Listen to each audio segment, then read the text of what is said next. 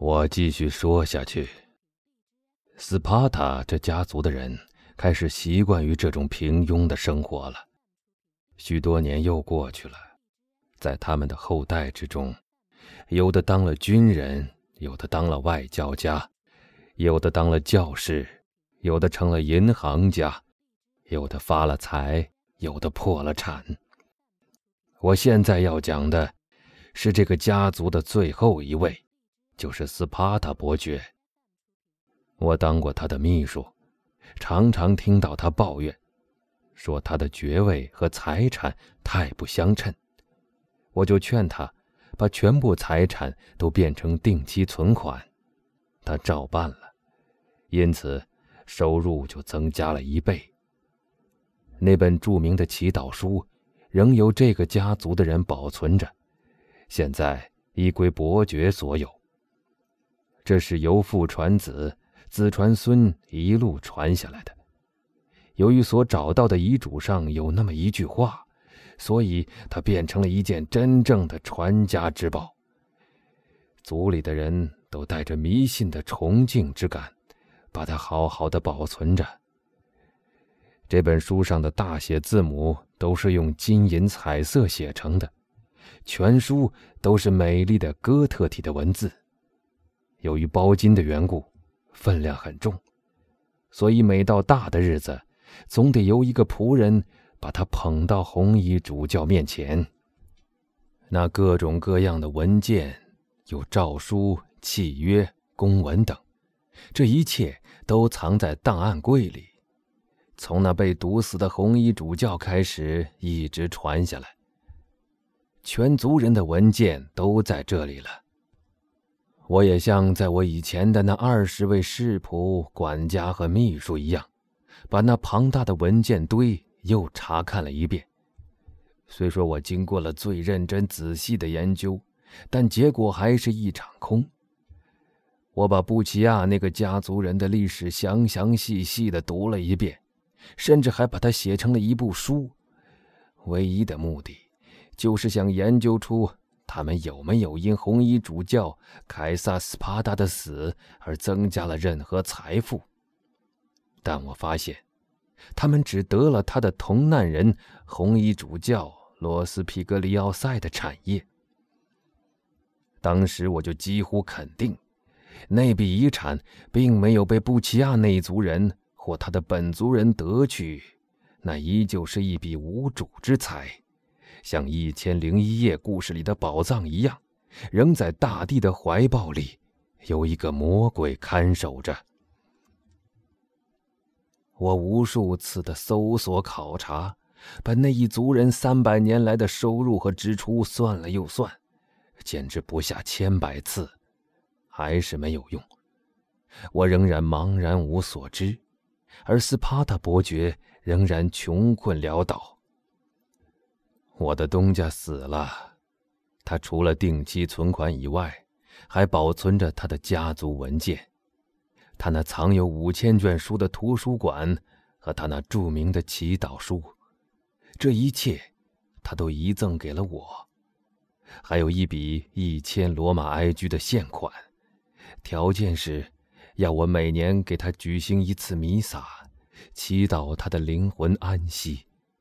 并叫我给他编一本族谱，写一部家史。这一切，我都一丝不苟的照办了。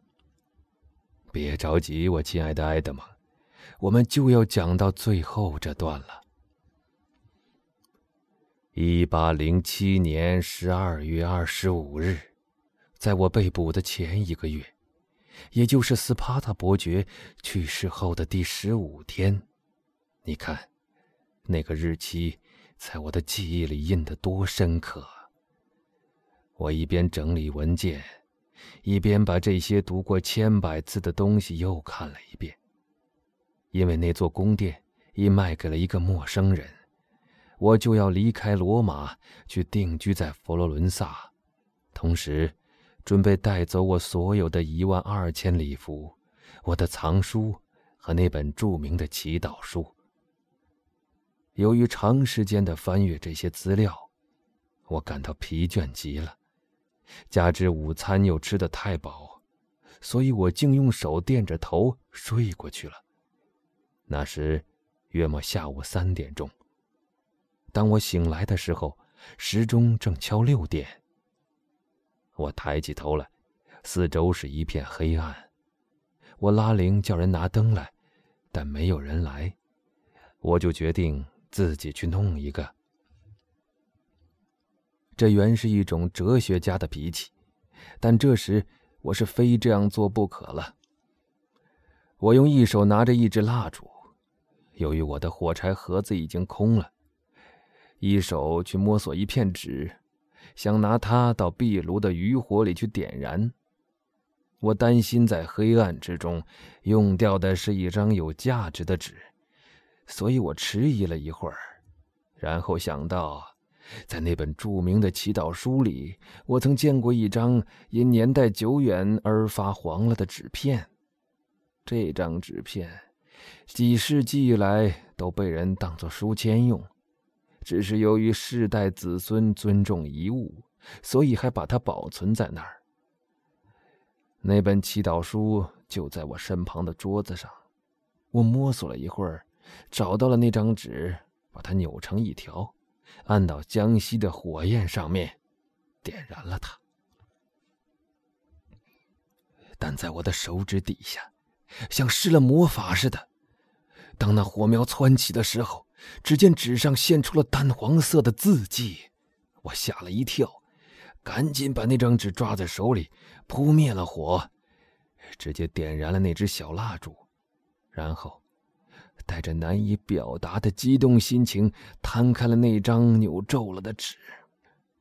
我发觉那上面的字是用神秘的银显墨水写的，只有拿到火上去烘才会显现出来。那张纸有三分之一多一点已被火烧掉了，剩下的就是你今天早晨的那张碎纸片。把它再念一遍吧，唐太斯。读过以后。我再把那些残破的句子和互不连贯的意义给你补充上。法利亚洋洋得意的把那张纸交给了唐泰斯，后者这次又把下列这些铁锈色的字句读了一遍：“今日为一四九八年四月，亚历山大六世之邀应召赴宴，献之款。”而望成为吾之继承人，则将凯普勒拉及宾铁弗格里奥归于被毒死者。吾今向吾之帕达宣布，吾曾在一笔所知地点，在基督山小岛之洞窟，银条、金块、宝石、钻石，每于一人知之，其总值约及罗马埃居阿尔开。岛东小港右手第二十块岩洞口二处，宝藏系在第二洞口，最无全部遗于吾之唯一继承人，凯。一四九八年四月二十五日。现在，神父说：“再念一念这张纸。”说着，他把第二张纸给了唐泰斯。那上面也有一些残缺的句子。埃德蒙读道：“二十五日，吾受教皇圣下亚孔比或不满于吾捐贤所令吾与红衣主教同一之命运，彼二人系唯一继承人。吾侄葛托斯系并曾与吾同往游览之中，埋藏。”于所有之全部金玉，此项宝藏之存在仅百万，彼仅需打石即可获得。此窟共有深之一角，此项宝藏，萨什斯帕塔。法利亚用兴奋的目光注视着他。现在，当他看到唐泰斯已念到最后一行的时候，他说。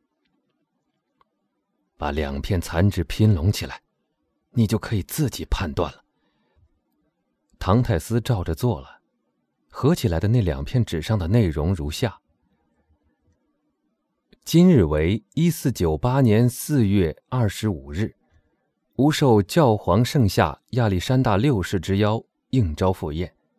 恐彼或不满于吾捐贤所献之款，而望成为吾之继承人，则将令吾于红衣主教凯普勒拉及宾铁弗格里奥归于同一之命运。彼二人系被毒死者。吾今向吾之唯一继承人。吾侄葛陀斯帕达宣布，吾曾在以彼所知，悉并曾与吾同往游览之地点，在基督山小岛之洞窟中，埋藏吾所有之全部金银条、金块、宝石、钻石、美玉。此项宝藏之存在，仅无一人知之，其总值约及罗马埃居二百万。彼仅需打开岛东小港右手第二十块岩石即可获得。此窟共有洞口二处，宝藏系在第二洞口最深之一角。此项宝藏吾全部遗赠于吾之唯一继承人凯撒斯帕达。一四九八年四月二十五日。好，现在你明白了吧？法利亚问道：“这就是红衣主教斯帕达的声明，也就是人们找了那么久的遗嘱吗？”唐泰斯问道，他心里依旧是半信半疑的。“是呀，千真万确。谁把它补充成现在这个样子的？”“我，凭借那残余的半张，我把其余的全部猜了出来。从那张纸的长度。”测出句子的长短，再根据字面上的含义推敲出隐去的意思，就好像我们在岩洞里凭着顶上的一线微光摸路一样的，把它摸索了出来。你得到这个结果以后，又做了些什么呢？我决定马上出发，当时即刻就出发了，身边只带着我那本论统一意大利那篇巨著的前几章。但帝国的警务部长却早已在注意我了。他当时的意见恰巧和拿破仑相反。拿破仑是希望生一个儿子来统一意大利，而他却希望造成割据的局面。而我这样子行色匆匆，他们猜不出原因就起了疑心，所以我刚一离开皮昂比诺就被捕了。现在。法利亚以慈父般的表情对唐泰斯继续说道：“现在，我的朋友，你知道的和我一样清楚了。假如我们能一起逃走，这个宝藏的一半就是你的了。假如我死在这儿，你一个人逃出去，那么就全部归你了。”可是，唐泰斯吞吞吐吐的问道。这个宝藏除了我们以外，难道世界上就没有更合法的主人了吗？没有了，没有了，这一方面你放心好了。那个家族已经绝后了。再说，最后一代的斯帕达伯爵又指定我为他的继承人，把这本有象征意义的祈祷书遗赠给了我。他把这本书里所有的一切都遗赠给了我。不要紧，不要紧，放心好了。假如我们得到了这笔财富，我们大可问心无愧的享用它。你说这个宝藏价值两百万罗马埃居，照我们的钱算，约等于一千三百万埃居。不可能！唐泰斯被这个天文数字吓得叫出了声。不可能，为什么？神父问道。斯帕达家族是十五世纪最古老、最强盛的家族之一，而在当时没有金融交易和工业，所以积攒那些金银珠宝并不为奇。就是在当今，也有些罗马家族几乎都快被饿死了，可他们还有价值百万的钻石珠宝。那是当做传家之宝，世代传下来的，他们是不能动用的。埃德蒙仿佛是在做梦，他时而怀疑，时而兴奋。我把这个秘密对你保守了这么久，法利亚继续说道。只是为了我要考验一下你这个人，然后让你吃一惊。